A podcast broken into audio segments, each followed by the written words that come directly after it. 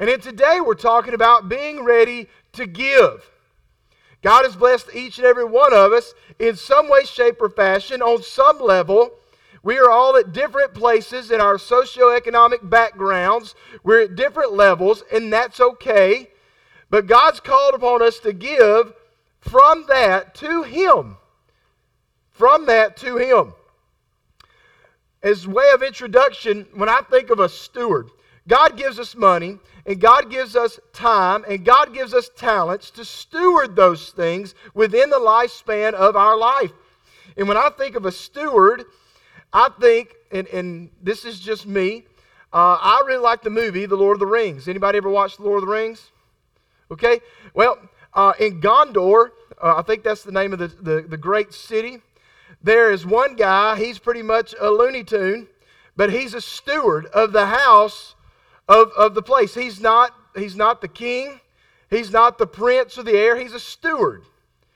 And he is supposed to take care of that, and he, is, he has lost his mind. One of his sons is lost in the battle of the movie. And then his other one he don't really love. He, he acts like he don't love him, he don't care about him. He sends him to go out and fight in the city that's down in the shadow of the city. But then he ends up losing his life. And in the midst of that, the steward goes almost insane and tries to, anyway, I'm, I'm not going to tell the whole movie, but he tries to burn his son on a fire or a pyre, as, as they're called then. And the whole time, Gandalf runs in and smacks him in the head with a stick and says, you, You're losing your mind. What are you doing? You're supposed to be taking care of this house. You're not even defending this house. You're not giving the people here that are about to be attacked by the orcs and all these people, you're not giving them something to know that, that there's hope, that there's something to stand for. You're up here doing silly stuff. You've lost your mind. Guys, we are called to be a steward of our homes and of the house of the Lord. God's called us to be a steward, not to lose our minds in this culture that's embarking upon us and attacking us day after day. We are to be good stewards of that. And we are to give of our time and our talents and our money so that the work of Christ may be on the front lines defending against the enemy. God calls us to be a steward of those things. So, as we look at this today, what is stewardship? Stewardship's a big part of giving. If you're not a good steward of your money, you're not going to have money to give. If you're not a good steward of your time, you're not going to have time to give. Uh, we lose ourselves. Every Sunday, you get a rec- you get a notification, if you're like me, of how much time you spent on that phone this week. Oh, it's up 6%. You were on it for this long. I'm not going to tell you because it's kind of convicting. I'm on it too much. But it gives you this I got to be a better steward of my time on that phone. And if you're like me, you get one of those. If not, you shut that notification off, and God bless your souls. That's one less thing to be convicted about, right? But, but anyway, you, you, you've got to be a good steward of your money, your time, and your talents. God's gifted each one of us just a little bit different. We may have some similar things. That's the reason I have a choir. We have people that are gifted to like to sing. So, but everybody don't sing soprano, everybody don't sing alto, everybody don't sing bass, and everybody don't sing tenor. So you steward that well. You sing in the part that you're supposed to be singing in. And then you may say, well, I like to sing solo, so low that nobody hears me. Well, steward that well too. Steward that well too, okay? But anyway, we should be a good steward of all that God has given us, no matter what it may be. Stewardship has some different meanings for different people. For some, it is living a responsible life under the lordship of Christ, which I would agree with 100%. Or said another way, stewardship is affirming God's ownership over all that we have, acknowledging our accountability to God, and accepting the management responsibility for the gifts and resources God has entrusted to us. That's absolutely a biblical point of stewardship. For others, it is giving an occasional offering in their church's worship service. A Christian who has been taught biblical stewardship understands stewardship as the responsibility to support, with all of his being and resources, the redemptive purposes of God as revealed in Jesus Christ. The ultimate reason why we give of anything to this church or wherever it is we go is because we want to see more people saved by the power of Christ, just as we were saved by the power of Christ. That comes through the equipping of believers in the house of the Lord. It comes through those that are equipped to go out and share the gospel in the power of the Lord. But it comes through stewarding our talents in times well. When the King James translators were translating the Bible in English, they chose to translate the Greek word oikonomos as steward. Okay? Oikonomos. And I'll tell you exactly what that word means in just a moment. But that's how they choose, chose to translate that word in our Bibles today. That word, steward, started off as stigweird. Sound weird word, right? Stigweird. It's an English word about 800 years old. It's an old word. Originally, it meant ward of the sty, being an enclosure where animals, mostly pigs, were kept.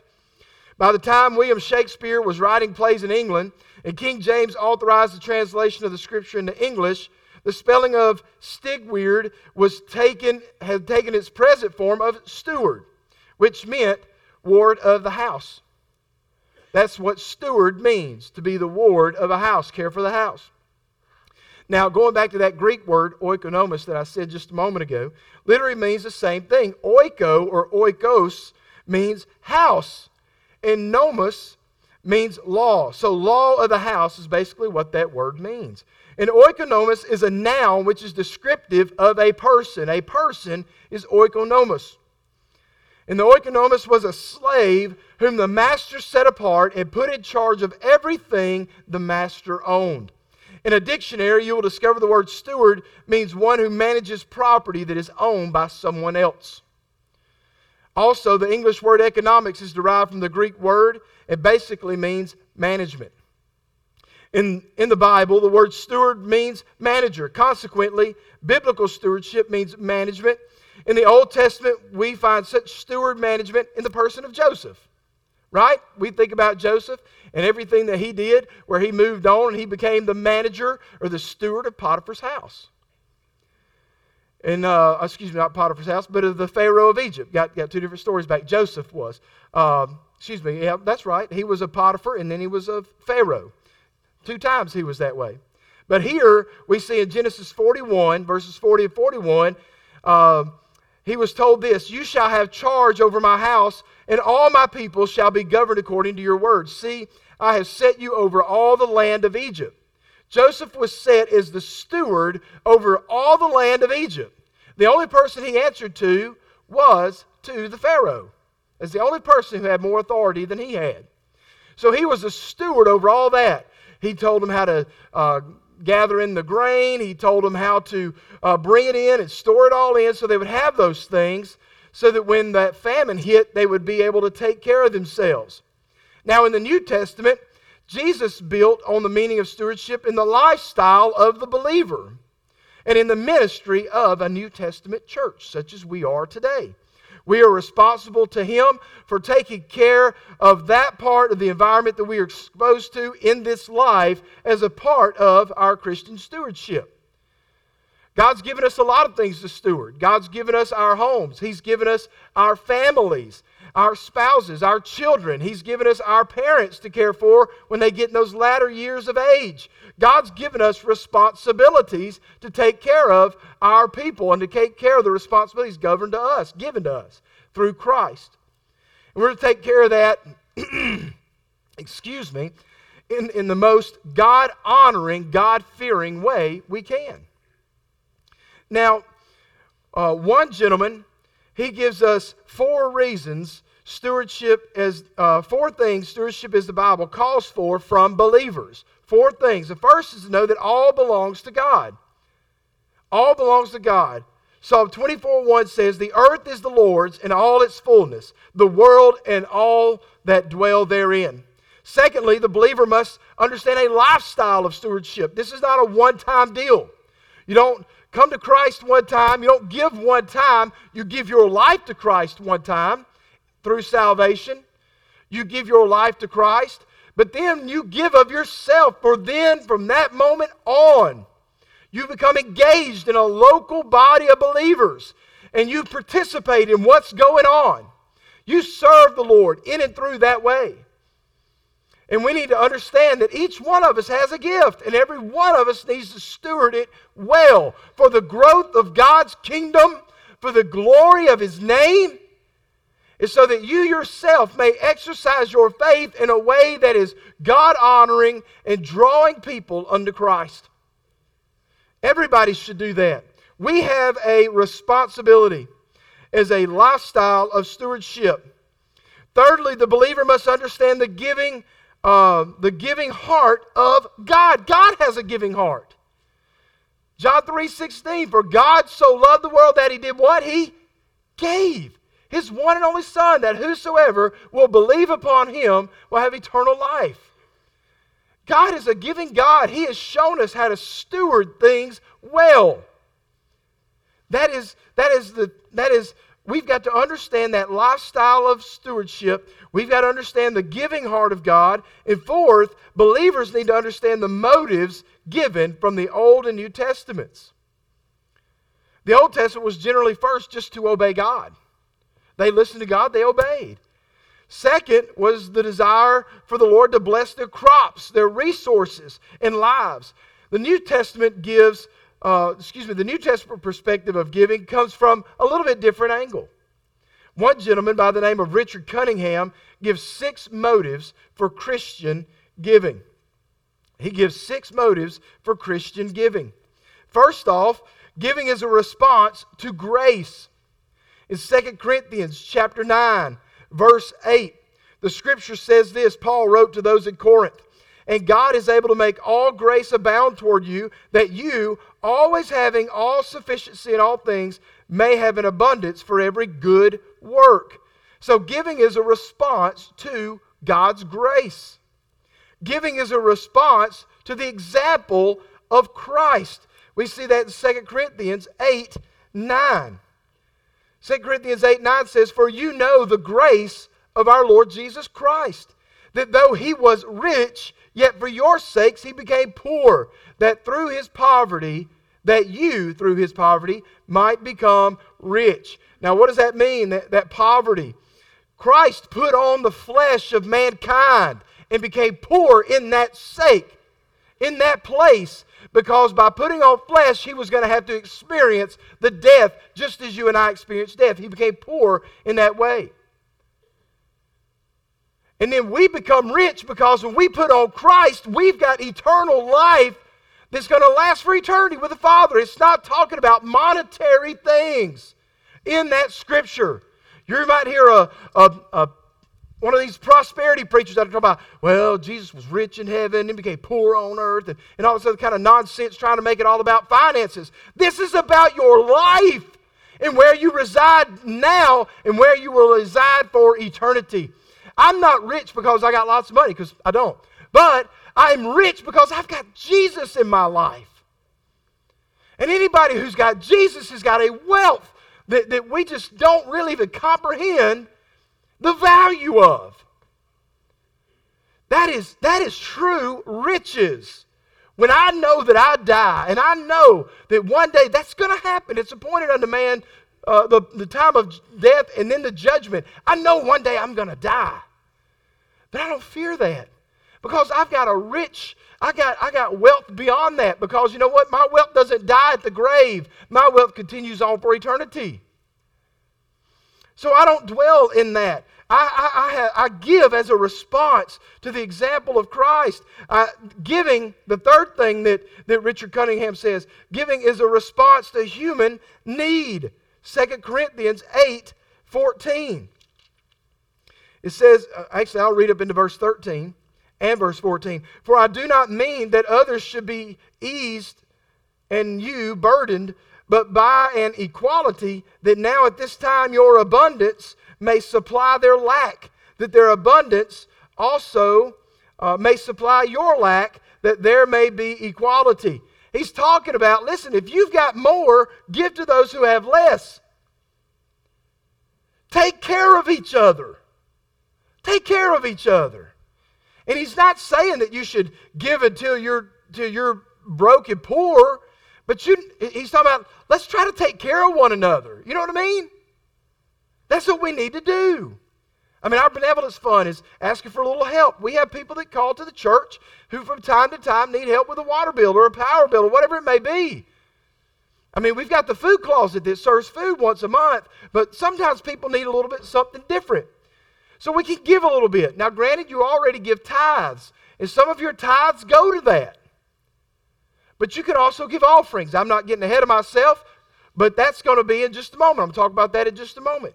But giving is a response to human need. If we see somebody who has need, we need to help them out. Fourthly, giving is an expression of thanks to God. 2 Corinthians 9 12. For the administration of this service not only supplies the needs of the saints, but also is abounding through many thanksgivings to God. So the giving is not only from believer to believer, but to God. It's giving it to God. Yet another example of that tithing. Giving is an expression of thanks to God. Giving is concrete proof of love. 2 Corinthians 8 8. I speak not by commandment, but I am testing the sincerity of your love by the diligence of others.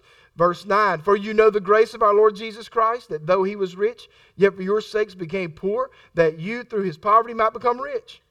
It's the concrete proof of love, giving is.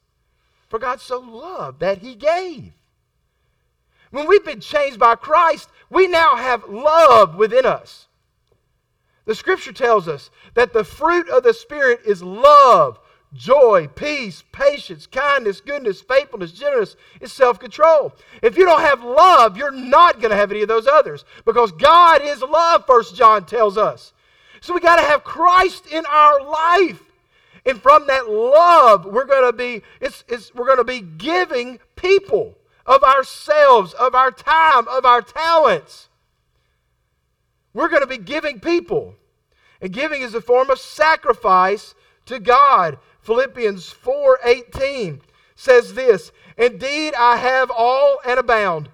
I am full, having received from Epaphroditus the things sent from you, a sweet-smelling aroma, an acceptable sacrifice, well-pleasing to God." The people there in Philippi sent a gift to Paul, and it was a sacrificial gift. And it's a gift to God to help out there with Paul and his ministry.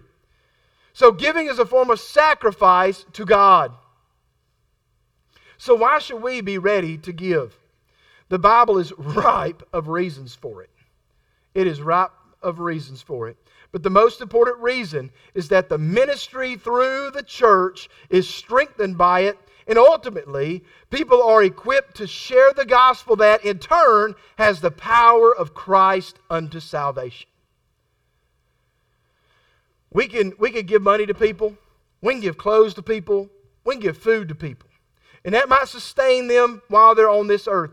It might sustain them for a month. It might sustain, sustain them for a week or a day.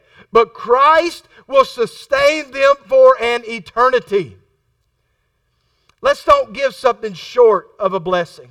Let's give the whole blessing. Let's give Jesus. Let's give Jesus first. Now, granted, we see all through the New Testament. We see through all, all through the New Testament that Jesus would meet the physical need to open the door for the spiritual need to be met. I'm not telling you that you disregard someone's physical need because that would be ignorance on our part and not knowing the Word of God. But we definitely have to take those in hand to hand.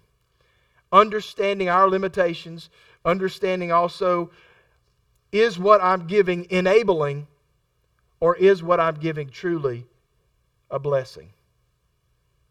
We, we have to have discernment. That's the reason why you have such things as committees and things of that nature in a church, so that when people give and there's money put into a benevolence fund, it goes in and those committee members are asked, is this something that we need to do? They pray about it. They talk amongst themselves. They consult the Lord. They go to Him, and then they decide, is this something we can do? It's not just something that we just we just do. We, we do it through the leading and the guiding of the Holy Spirit. Giving is important, just as you in your own household. You have got to pray and ask the Lord and come together and give as the Lord calls you to give. But we are to give regardless, but we are to give. So let's look. These are my three main points. That's all via introduction. Y'all like that? That took up almost the whole sermon. Leviticus chapter 27, verses 30 through 32. The Old Testament teaches us to give and to be good stewards. To give and to be good stewards. The Old Testament teaches that. Look there in Leviticus chapter 27. I'm going to back on up a little bit into verse 28 because I want you to understand as we go through this, there are tithes and there are offerings. And there's a difference between the two, and I'm going to address those in just a moment. But even in Leviticus, they understood the difference. God gave them an understanding of what the difference was. But in the latter part of verse 28 of chapter 27, it says, Every devoted offering is most holy to the Lord. Every devoted offering is most holy to the Lord. You look down into verse 30. And all the tithe of the land, whether of the seed of the land or the fruit of the tree, it is the Lord's. It is holy to the Lord. If a man wants at all to redeem any of his tithes, he shall add one fifth to it. Verse 32. And concerning the tithe of the herd or the flock or whatever passes under the rod, the tenth one shall be holy to the Lord. And then I read down in verse 30, 34 these are the commandments which the Lord commanded Moses for the children of Israel on Mount Sinai. These tithes and offerings, the tenth, the tenth one that they would hold out their rod and the animals would pass underneath. And when that tenth one would pass underneath, they'd say, This one's for the Lord. And they would come on through. One, two, three, four, five, six, seven, eight, nine, ten. Okay, this one's for the Lord. And every tenth one they gave to the Lord. Part of their first fruits they would give to the Lord. In the Old Testament, actually, they were asked to give about 70 to 90% of their income, whether that come through their, their crops or through their livestock or through their finances. About 70 or 90% was given through tithes or offerings unto the Lord. So when we look at this today and we say, oh, I don't know if I can part with 10%, well, you better be thankful you ain't in the Old Testament or else you'd be really hurting. But what you've got to understand is what I quoted from Psalm 24 1. The earth is the Lord's, and all therein belongs to Him. He could ask of us to give it all, but He asked of us to give Him our hearts, all of our hearts. And when we understand that we are His, and we've got this greater gift of eternity, parting with 10% and giving some offerings are going to be like, man, that's nothing. Thank you, Lord. Thank you, Lord, for your generosity. Thank you, Lord, for blessing me beyond what I can think. Now, does that mean that sometimes the money gets tight at the house? Yeah, sometimes it does. But I want to tell you, through my life, I've seen the Lord be faithful. I've seen times where um, we, there was, I remember one time we was at West Park Heights Baptist Church, serving there bivocationally as a youth pastor. And I can't remember what the amount was at this time, it's been so long ago. But there was something that, that, we, that we had to have done. Had to have done. Not, not that we were like wanting something. Had to have done. And Julie and I had left the church that day and we were heading, uh, heading to Oxford for something. I can't even remember what it was. But someone had handed us an envelope that day. And I was like, I don't know what this is. You know what I mean? I, I don't like opening things like that. You know, somebody will hand you something like that. I don't like opening it right in front of them. It just seems weird. Um, but we were going down the road and we were talking about this thing that had to be met, this need that had to be met. And we had not told anybody. But for some odd reason, when, when Julie, I say some, odd, some God reason, not odd reason, but for some God reason, when she opened up that envelope, I remember that amount being that amount. I mean, it blew my mind. If we will, if we will give of our first fruits to the Lord, He's going to meet us and He's going to take care of us. Doesn't mean it's not going to get hard at times. It doesn't mean it ain't going to get tight at times, but it does mean the Lord is watching after. He is watching after you. I believe that. I believe it. The Old Testament, listen, emphasized tithing as God's basic plan for giving. It was to contribute to the spiritual development of the individual and of Israel as a nation. It developed their dependency upon Christ. Well, actually, upon God the Father at that time. Christ did not come. But it, it um, developed their spiritual dependency upon the Lord. It was a reminder that God was owner over all. And in the prophecy of Malachi, Malachi wrote, You bring all the tithes into the storehouse. This was the compelling of the people of Israel to bring their first fruits to the temple. We too are to bring our first fruits into the house of the Lord. We are to first give back to the Lord before we give to any other need or responsibility. The Lord will bless the giving of the tithe and the giver of the tithe when given with a cheerful heart. When given with a cheerful heart. Now, the New Testament builds upon this Old Testament compelling. The New Testament builds on it there in 2 Corinthians chapter 9. And I quoted several verses from that just a moment ago. But specifically, 2 Corinthians 9, 6, and 7.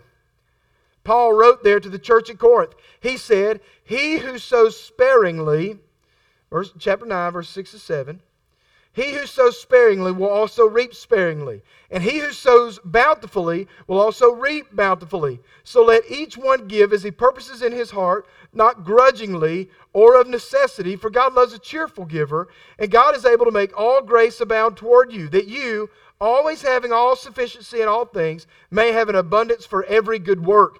It doesn't say that you're going to have an abundance in a good checking account, it says in a good work.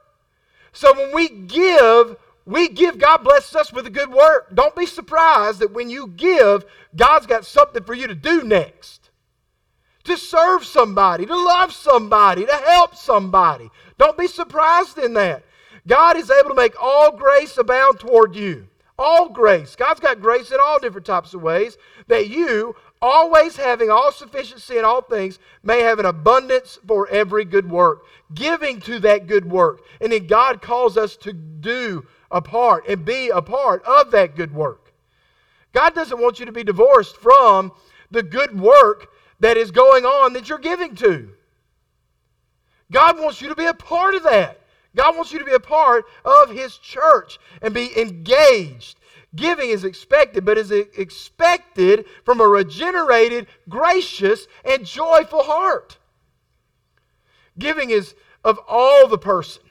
Giving is of all the person. And many times we just conclude the pastor's talking about money, right? You hear talking about giving. Oh, goodness, the pastor's talking about giving my money. Yeah, you know, just, just a little bit, just to be honest with you, yeah.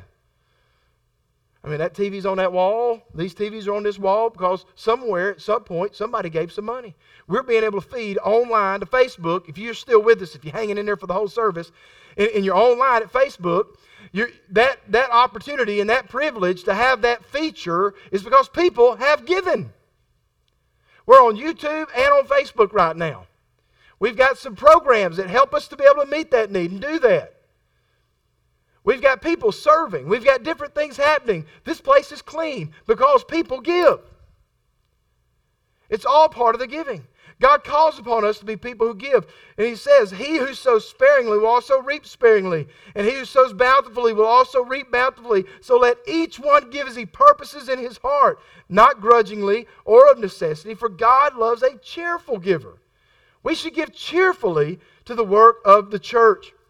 The New Testament continues to build on tithing to include all a believer has and is. Christ is the Lord of all things. And the New Testament speaks powerfully about the Christian attitude and the worthy motives of giving. The tithe is the beginning point and model for developing grace and Christian giving. This, model, this modeling is directly tied to the expectations of giving first fruits from the Old Testament. We can see when Christ redeemed Zacchaeus, what did Zacchaeus first do? The scripture tells us then Zacchaeus stood and said to the Lord, Look, Lord, I give half my goods to the poor. And if I have taken anything from anyone by false accusation, I restore fourfold. He knew immediately when he got saved by the grace of God, a regenerate heart will bring you to a point to give and to help.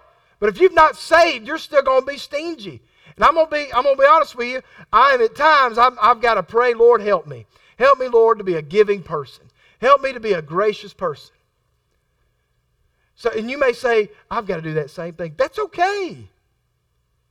But pray and ask the Lord that you could be that way. Pray and continually pray. Every time you think, I'm going oh, I'm, I'm to be a penny pincher for this, give. Give to the work of the Lord. Give right here. Baby bottle boomerang. This would be an offering, not a tithe.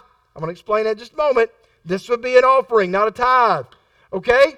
When we do Lottie Moon and Annie Armstrong, that's an offering, not a tithe. That's an offering. You give that above the tithe. I'll get that in a minute. When Zacchaeus was radically saved, he saw how his selfishness had crippled many. He immediately saw the need to give of himself. He gave of his time. How did he do that? He contemplated and considered the difference in making amends through figuring the totals of what he had done. He gave his time because I'm sure it took him a long time. You know, he had made a lot of money off, off cheating people and taking their money. So it took him some time. So he gave his time. He gave of his talents. Man, Matthew, we know that he must have been a mathematical genius in uh, financial means. He, he used his mathematical and financial means to determine the recompense of his selfishness, basically of his lostness. And he obviously gave his money. He was making a fair wage from the Romans. I mean, those tax collectors made a pretty fair wage if you go back and you do some research. And he was doing that in, in being a tax collector. But he chose to go beyond what he had accumulated unfairly, even into his own finances to give back. He even went into his own finances, which is we, we see is what happens when you have a radically regenerated heart through Jesus Christ. You're going to be a giving person. And lastly, there in Acts 2, verses 44 through 45, the need for ministries require it. The need for ministries require giving. Acts chapter 2, verses 44 and 45 reads like this. It says, Now all who believed were together and had all things in common, and sold their possessions and goods and divided them among all as anyone had need. And in verse 46, so continuing daily with one accord in the temple and breaking bread from house to house, they ate their food with gladness and simplicity of heart, praising God and having favor with all the people. And the Lord added to the church daily those who were being saved. So our gifts make possible the ministries of the church. We link ours with other devoted Christians to share Christ in positive and practical expressions of concern. The needs of people call for our faithful giving. John wrote in his first epistle, matter of fact, in 1 John 3 17 and 18, he wrote, Whoever has this world's goods and sees his brother in need and shuts up his heart to him, how does the love of God abide in him? My little children, let us not love in word or in tongue, but in deed and in truth. We've got to be giving people. If you see a need, meet a need. Or if you can't meet the whole need, find a couple other people and meet the need. We've got to be people that are observant. We can't come in here with blinders on. I'm coming in here to Sunday school. I'm coming in here to Sunday school. And then we got blinders on. I'm going into worship. I don't want to see anybody's needs. I just want to do it. Check my box and say, watching, and, and, and, and then leave. Listen, you got to take the blinders off. I know it's hard to see other people's needs, it's hard to see that. But that's part of the Christian life is seeing the need and saying, I'm going to help. Sometimes it's help by giving of your time. Sometimes it's help by giving of your talents. Sometimes it's help by giving of your finances. That's all part of being a part of a local body of believers in a local autonomous church. It's the reason why you join a church. It's the reason why you be a part of a church. So that you can give and be a part. You see the need. This is your church family. The first people we help outside of our, our blood family is our church family. That's the way that works. We help one another out. Ministries require that giving. For, from our giving, ministry absolutely takes place. Ministry takes place through our giving. When we unite through ministry and giving, the work of the Lord can be made greater and more sustainable. Listen, if we want our children's ministry to be stronger, we need people to give of their time. We need people to give of their talents. We need people to give of their finances. We need people to give. If we want a youth ministry, and listen, as we work through that budget, and we work for like hours that day. I mean, like, I can't remember. It's a long time, was it, Brother JL? We walked through that for a long time. And when we walked through that, listen, you know what's on my heart? Our teenagers. We need to reach teenagers with the gospel, children with the gospel, adults with the gospel, senior adults with the gospel. But guys, we've got to reach our teenagers. And when we went through that budget, every time we had we had take a little bit off. Well, we didn't spend anywhere close to what they budgeted this year. Let's take a little bit off there. Let's put it over here for a youth minister. We take it off here, put it over here for youth minister, put it over here for youth minister. And we tried to work that out. But it didn't quite work. We've got a lot of ministries. And we got a lot of things that we're going to do this year. You know what my key word is this morning, this year, I told you, is tell. Tell somebody about Jesus. It was my first sermon of the year. Be ready to tell. And if we're not telling anybody about Jesus, don't expect any of these pews to get any more full. You got to tell somebody about Jesus. Anyway, I'm getting ahead of myself. Malachi wrote this. Listen, listen to this. Malachi wrote, Will a man rob God? Yet you rob me. But you say, In what way have we robbed you? In tithes and offerings. You are cursed with a curse, for you have robbed me. Even this whole nation has robbed me, basically, is what he's saying. Bring all the tithes into the storehouse, just like the hymn we sang. Trust me, yes, try me, prove me. Prove me, saith the Lord of hosts, to see if a blessing, eternal blessing, will not be poured out on thee. That hymn comes straight from this verse. Bring all the tithes into the storehouse, that there might be food in my house, and try me in this, says the Lord of hosts. If I will not open for you the windows of heaven and pour out for you such blessing that there will not be enough room to receive it. Malachi 3 8 through 10. Bring all the tithes into the storehouse. When we give, we see people saved because people can then go out and serve. And when I say give, that's the whole of the person. Not just the pocketbook of the person. I'm talking about the whole of the person. You give. I want you to know that also tithes and offerings are not the same. They're not the same. The word tithe means a tenth, and that tenth is supposed to be given first, right off the top. It is the worshipful gift back to Christ from his redemption, and a revelation that his relationship takes top priority as the Lord of one's life. In trusting your tithe to your Lord, you know He is going to supply and meet all your needs when you trust Him with your giving. Offerings are anything above that. Offerings are anything above that. Offerings can be dedicated to certain ministries or causes in the church. They are not a tithe. Offerings are anything above the tithe. No one's tithes should be designated. No one's tithes should be designated. Now, you can give an offering that's designated, and we had a lot of that, and we appreciate that. We had a lot of that this past year. People designated, and uh, we've got money set aside, designated, to have a, a, playground for our kids. We had money designated that were given so we could get a new baptistry up here because our baptistry was leaking. We got that done. And we had monies that were designated that were given so we could get those glass doors and uh, replace the wooden ones that had cracks in it. We did that this year, this past year. That's an offering. That's above the tithe. And that can be designated. That's fine. Matter of fact, we welcome it if you'd like to give now. But that's okay, but that's above the tithe. That's above the tithe. The offering is. But I, this is what I really want us to grasp in, in what I'm talking about with giving. The whole point of giving, I'm worried about people coming to faith in Jesus Christ. I'm worried about whether or not this church is going to grow. I'm worried about whether or not this church really sees that we are vital to this community. Are we? Are we vital to this community? If we stopped existing today, would anybody miss us? Would anybody miss us?